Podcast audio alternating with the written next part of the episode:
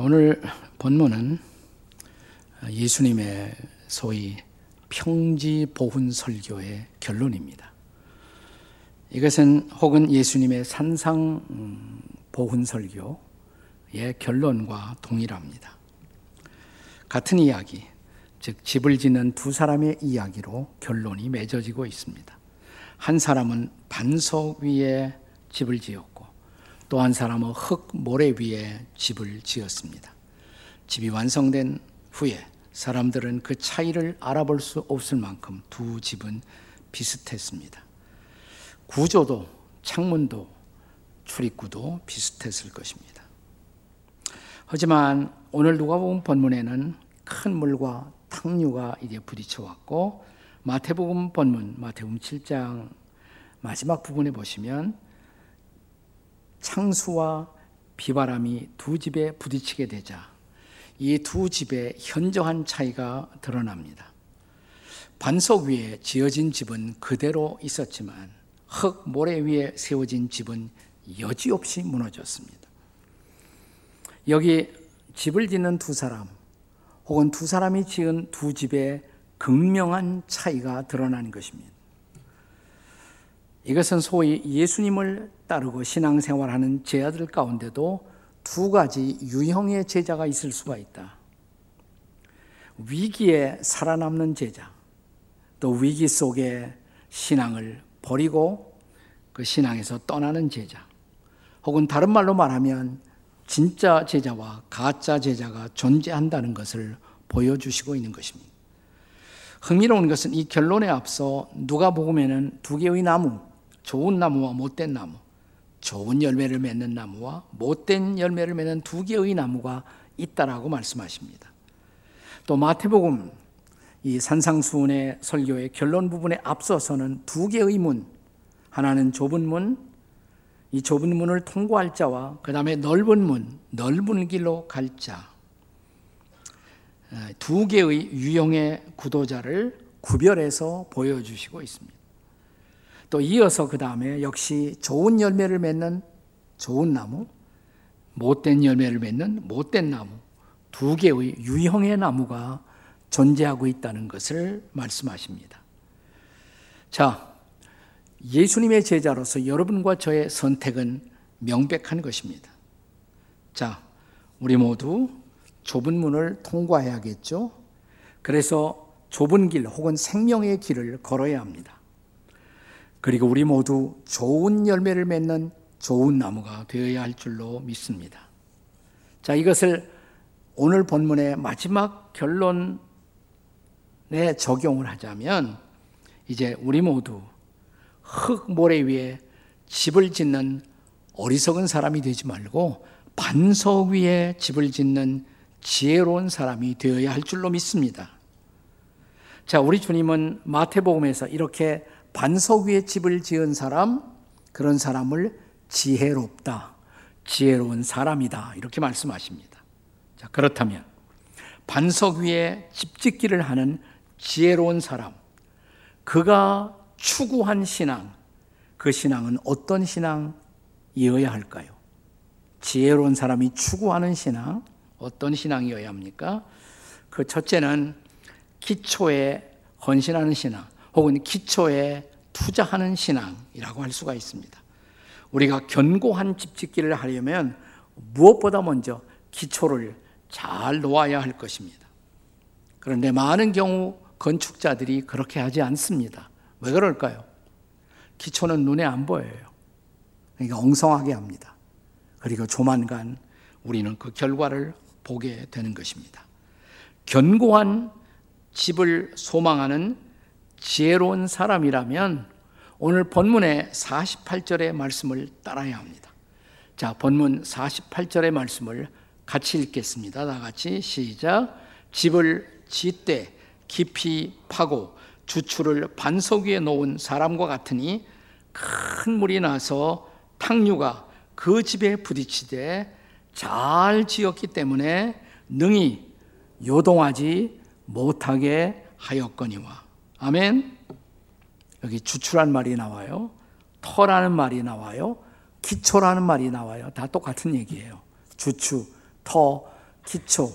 영어로는 똑같이 foundation입니다. foundation. 기초인 것입니다. 자, 이제 추추가 반석 위에 놓이도록 하기 위해서는 깊이 깊이 파야 합니다. 그러니까 진짜 신앙은 뭐냐? 기초가 깊은 신앙, 기초가 견고한 신앙이라는 것입니다. 그러므로 진지한 구도자라면 무엇보다 기초 놓기에 헌신해야 한다. 기초를 어, 파는 일에 투자를 해야 한다는 것입니다. 자, 이 기초가 뭘까요, 도대체? 정답부터 말씀을 드리면 이 기초는 예수 그리스도와 그분의 말씀인 것입니다. 자, 조금 시간이 지나간 후 예수님의 이 말씀을 받았던 예수님의 탁월한 제자 바울 사도는 또한 우리의 신앙생활을 집 짓기에 건축에 비유하면서 이렇게 말씀하십니다. 자, 고린도 전서 3장 10절의 말씀입니다. 같이 읽겠습니다. 고린도 전서 3장 10절 시작.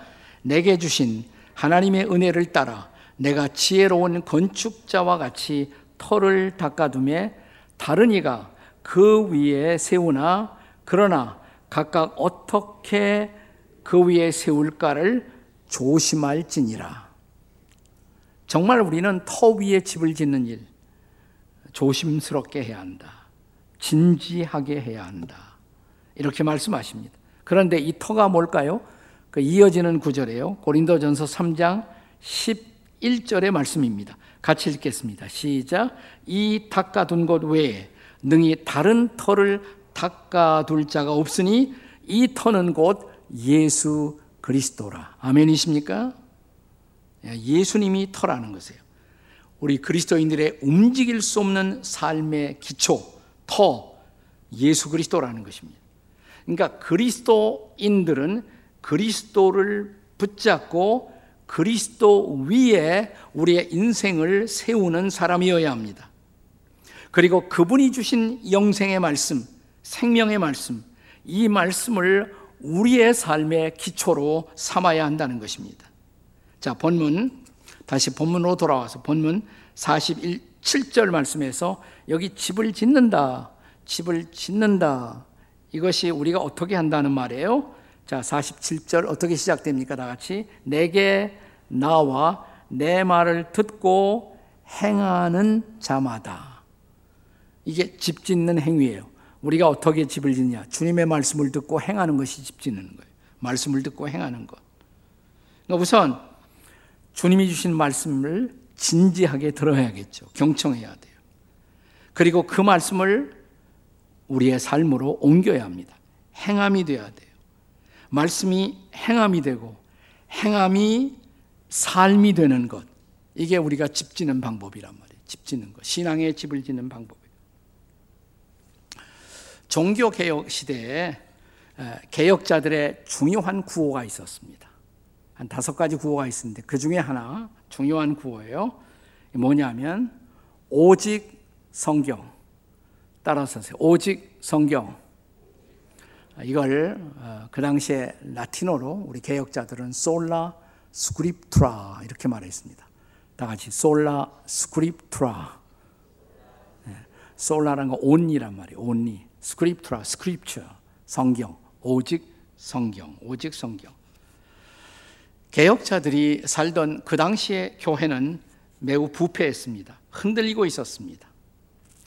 그 왜 그렇게 되느냐 그 중요해요. 이유를 알아야 돼. 내 성경에 대해서 무지했어요, 우선.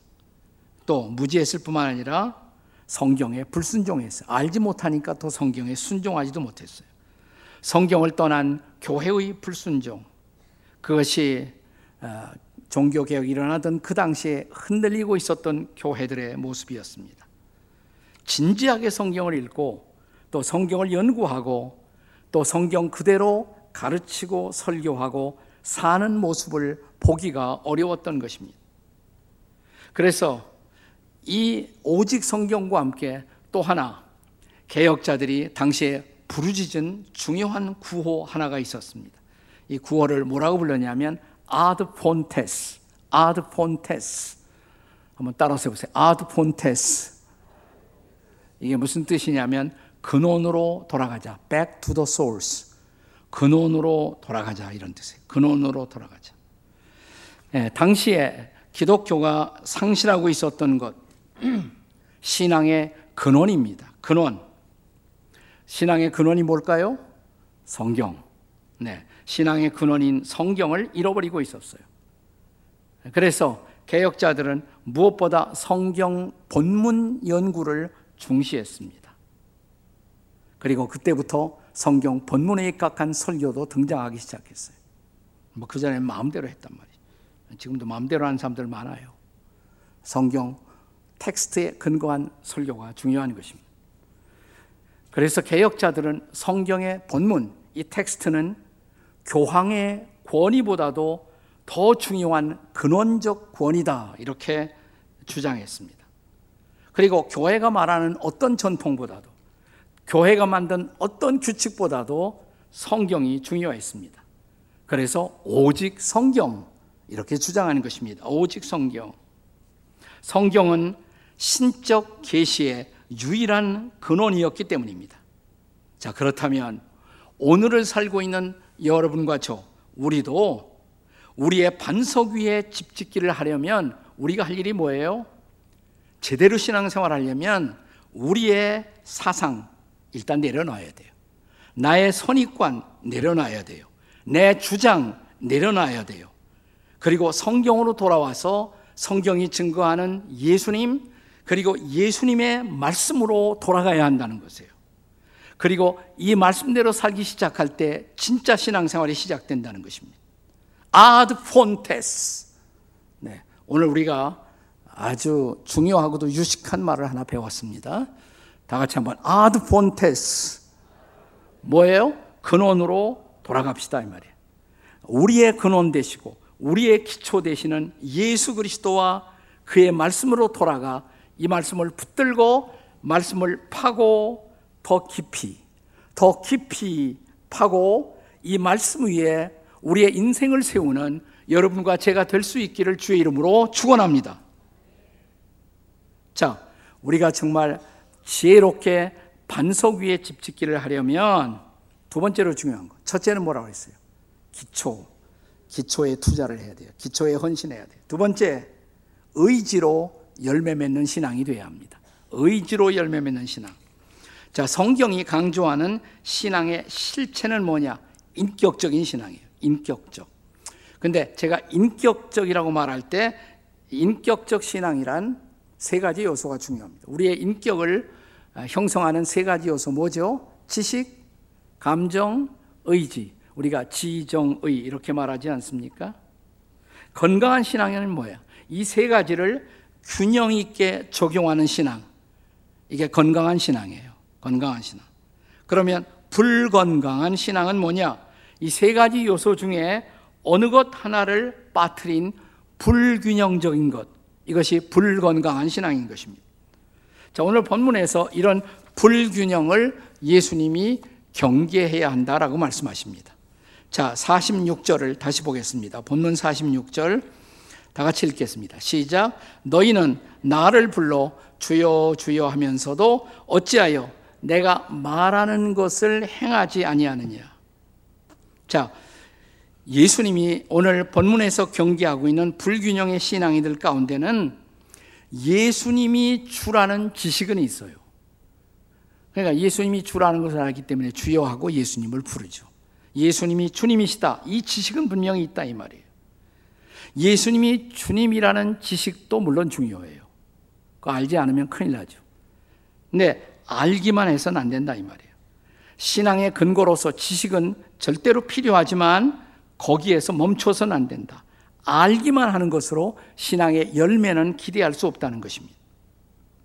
자, 야고보서 2장 10절엔 매우 흥미로운 말씀이 있습니다. 같이 한번 읽어보겠습니다. 야고보서 2장 19절이에요. 19절. 자, 같이 읽겠습니다. 시작. 네가 하나님은 한 분이신 줄 믿느냐? 잘 아는도다 귀신들도 믿고 떠느니라. 자, 하나님은 한 분이시다. 이걸 귀신들은 알까요, 모를까요? 귀신의 특성은 귀신같이 아는 거예요. 그러니까 귀신도 하나님은 한 분이시다. 알아요? 몰라요? 알아요. 나는 귀신이, 아, 나는 하나님이 한 분인 줄로 믿습니다. 이 고백은 있는데 그 다음에 아무것도 안 해. 이런 사람의 신앙은 무슨 신앙? 귀신 같은 신앙이에요. 귀신 같은. 왜냐하면 귀신도 그건 아니까. 하나님이 한 분이라는 것을 알고 믿으니까. 그뿐만 아니라 귀신은 또한 하나님이 한 분이라는 것을 알 뿐 아니라 하나님에 대한 정적 반응도 해요. 그래서 여기 보면 자, 믿고 귀신들이 믿고 그다음에 뭐 한다고 그랬어요? 떠느니라 그랬어요. 아까 19절에 야고보서 2장 19절에 믿고 떠느니라. 아, 귀신들이 하나님을 두려워한다 이 말이에요. 두려워하는 감정도 있어요. 근데 거기서 멈추는 거예요. 그러니까 알고 정적 반응을 보이고 지식과 감정이 있어요. 근데 거기서 멈추는 거예요. 그것이 문제예요. 자, 오늘 본문에서도 주여 주여 하면서 너희들이 나를 향해 주여 주여 하면서 네. 왜 그대로 나를 주로 고백하는 삶은 보이지 않느냐 이 말이에요. 보이지 않느냐. 제가 좀 조크 삼아 가끔 말하지만 우리 한국에서는 만세 삼창을 본따 갖고 주여 삼창까지 만들었어요. 그죠? 주여 주여 주여. 뭐 괜찮아요. 삼창하는 거 괜찮아요. 주여 한 번만 해도 괜찮아요. 근데 주여 이 창은 조심해야 돼. 예수님이 여기 조심하라고 그러셨잖아요. 주여 주여 하면서 마태복음에 보면 주여 주여 하는 자마다 다 천국에 들어갈 것이 아니요 그랬으니까 하려면 삼창하던가 일창하던가 말이지. 네. 자 주여 그럴 때 악센트도 한국 사람들은 또 거기 악센트를 붙여서 주여 그러잖아 우린 또 거기다가 네. 감정이 다 들어가 있어. 근데 한국 교회 신앙이 뭐냐면 거기서 끝난다 이 말이에요. 지식과 감정 거기서 멈춰요. 그 다음에 필요한 게 뭐냐? 의지의 결단이에요. 의지의 결단을 통해 의지적 행함이 따라와야 한다 이 말이죠. 자, 우리가 받아들인 하나님의 말씀이 우리의 행함이 되기 위해서 필요한 것, 그것은 의지적 결단과 의지적 행함인 것입니다. 우리가 알게 된 성경의 지식, 또 지식에 따라오는 감정, 이건 중요한 것이에요. 그러나 그 다음이 더 중요해. 그거 가지고 의지적 결단을 해야 돼. 내가 그대로 살아야지. 결단을 해야 돼. 그리고 의지적 행동으로 나타나는 것, 그것이 신앙의 열매, 삶의 열매라는 것입니다. 여러분 생각해 보세요. 물 속에 빠져서 지금 어, 사경을 헤매고 있는 사람. 죽는 줄 알았어요.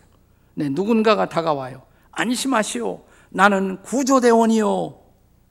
아, 구조대원이 왔구나. 지식. 구조대원 왔구나. 지식. 이거 필요한 거예요. 그 다음에 뭐예요?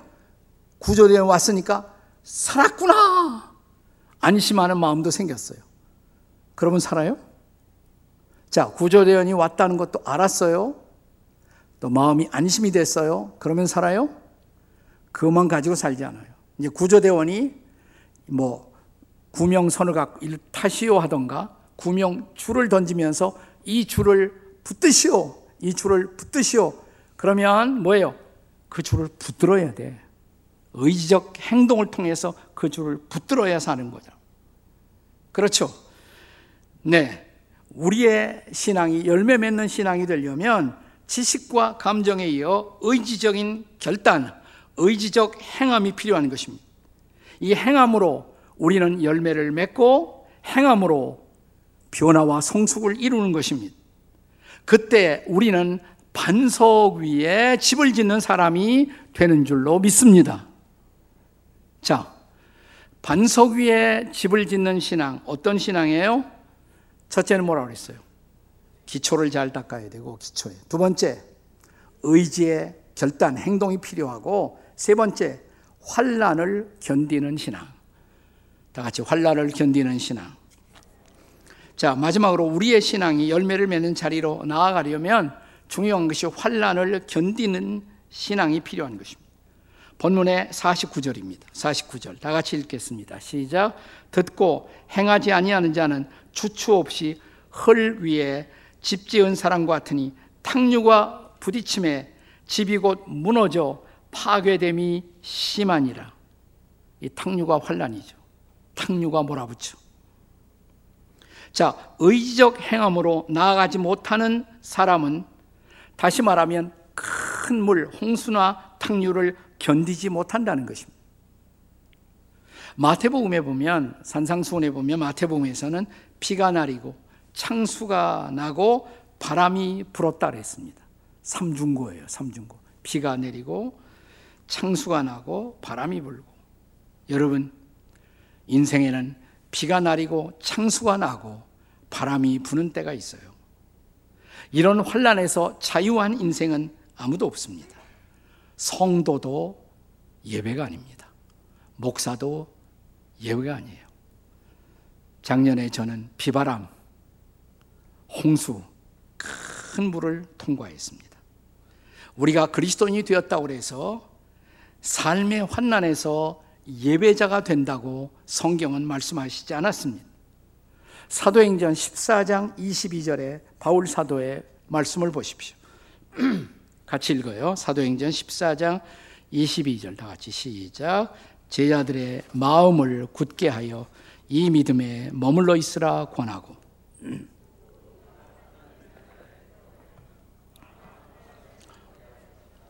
자, 우리가 하나님 나라에 들어가려면 뭘 겪어야 한다? 많은 환란 그랬어요. 많은 환란. 아, 왜 그렇게 하시나 하나님이 도대체 좀 쉽게 해주시지.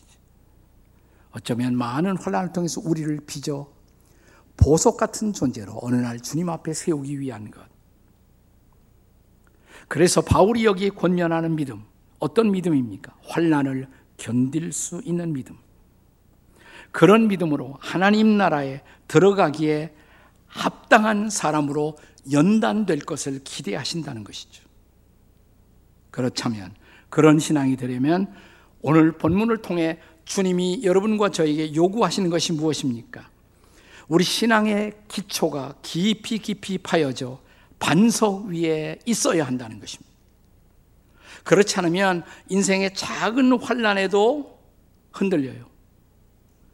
하나님 정말 살아계시나? 나를 버린 거 아니나? 그리고 예수님 끝바이 하고 신앙에서 떠나는 사람들이 적지 않단 말이죠. 그래서 우리가 정말 반석 위에 집을 지으려면 기초가 견고해야 돼요. 기초가 중요해요. 그래서. 그러니까 이런 쉽게 신앙을 포기하는 사람, 신앙의 기초가 없는 사람들이죠. 여러분이 일본 어, 동경에 도쿄에 가면 그 긴자 중심가에 역사가 100년이 되는 유서 깊은 제국 호텔, Imperial 호텔이 있어요. Imperial 호텔. 아주 이름난 호텔입니다. 제가 좋아하는 호텔이에요. 제가 좋아하는 호텔이란 말은 제가 저기서 잤다는 말이 아닙니다. 제가 좋아하지만 너무 비싸기 때문에 저는 이 호텔 가기 동경 가면 이 호텔에 가서 커피만 마십니다.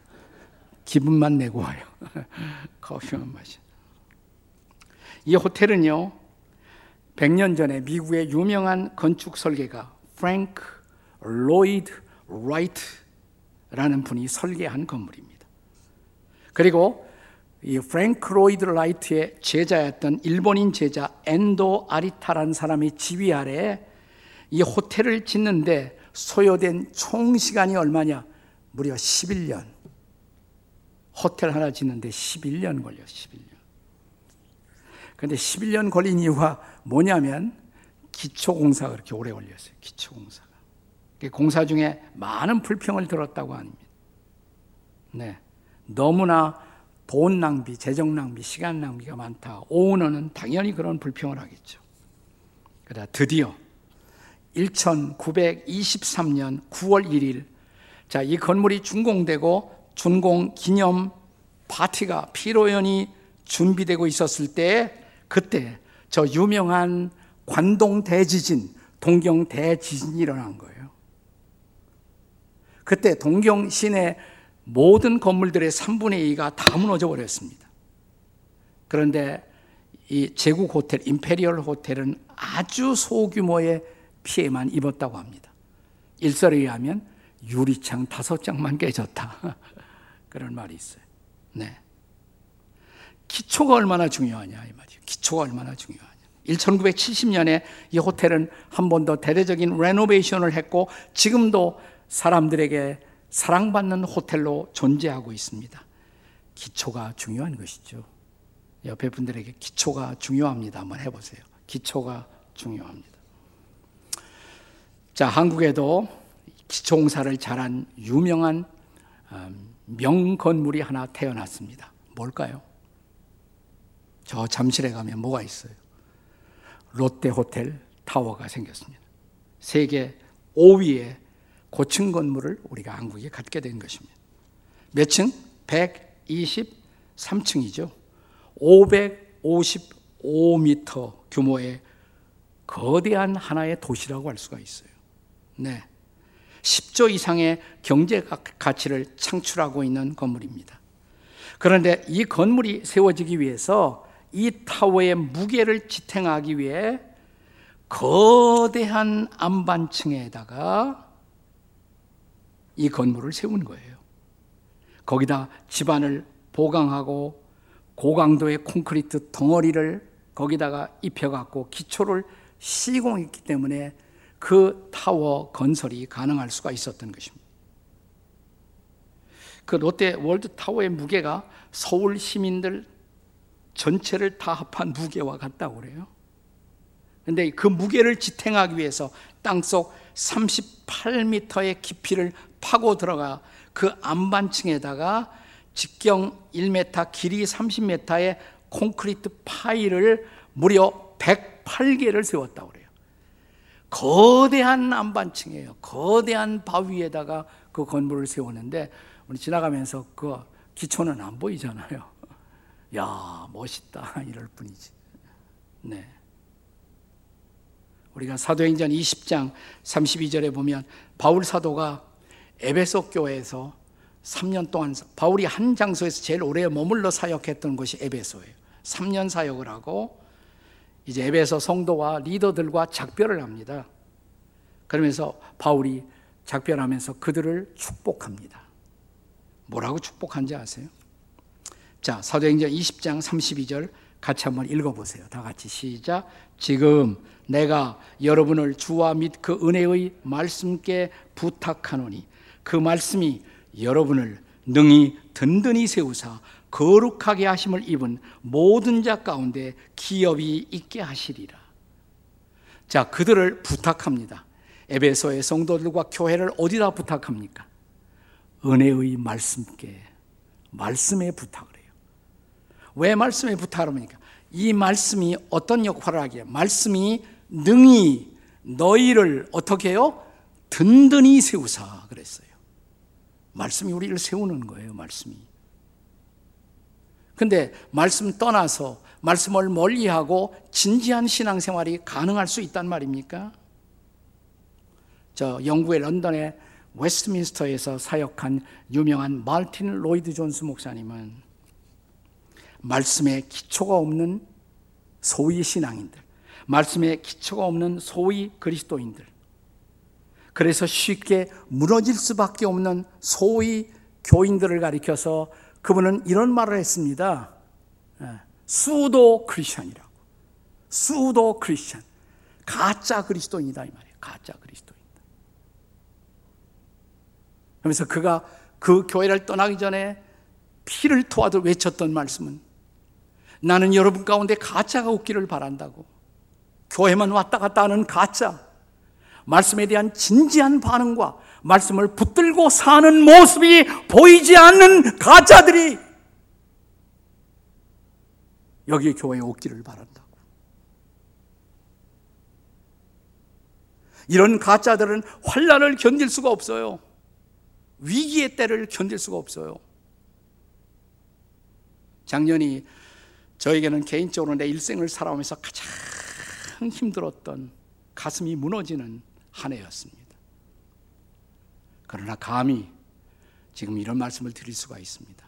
가슴이 무너지는 고통의 시간이었지만 동시에 축복의 시간이었습니다. 무너지는 고통 속에 제가 붙들 수 있었던 것은 말씀밖에 없었어요.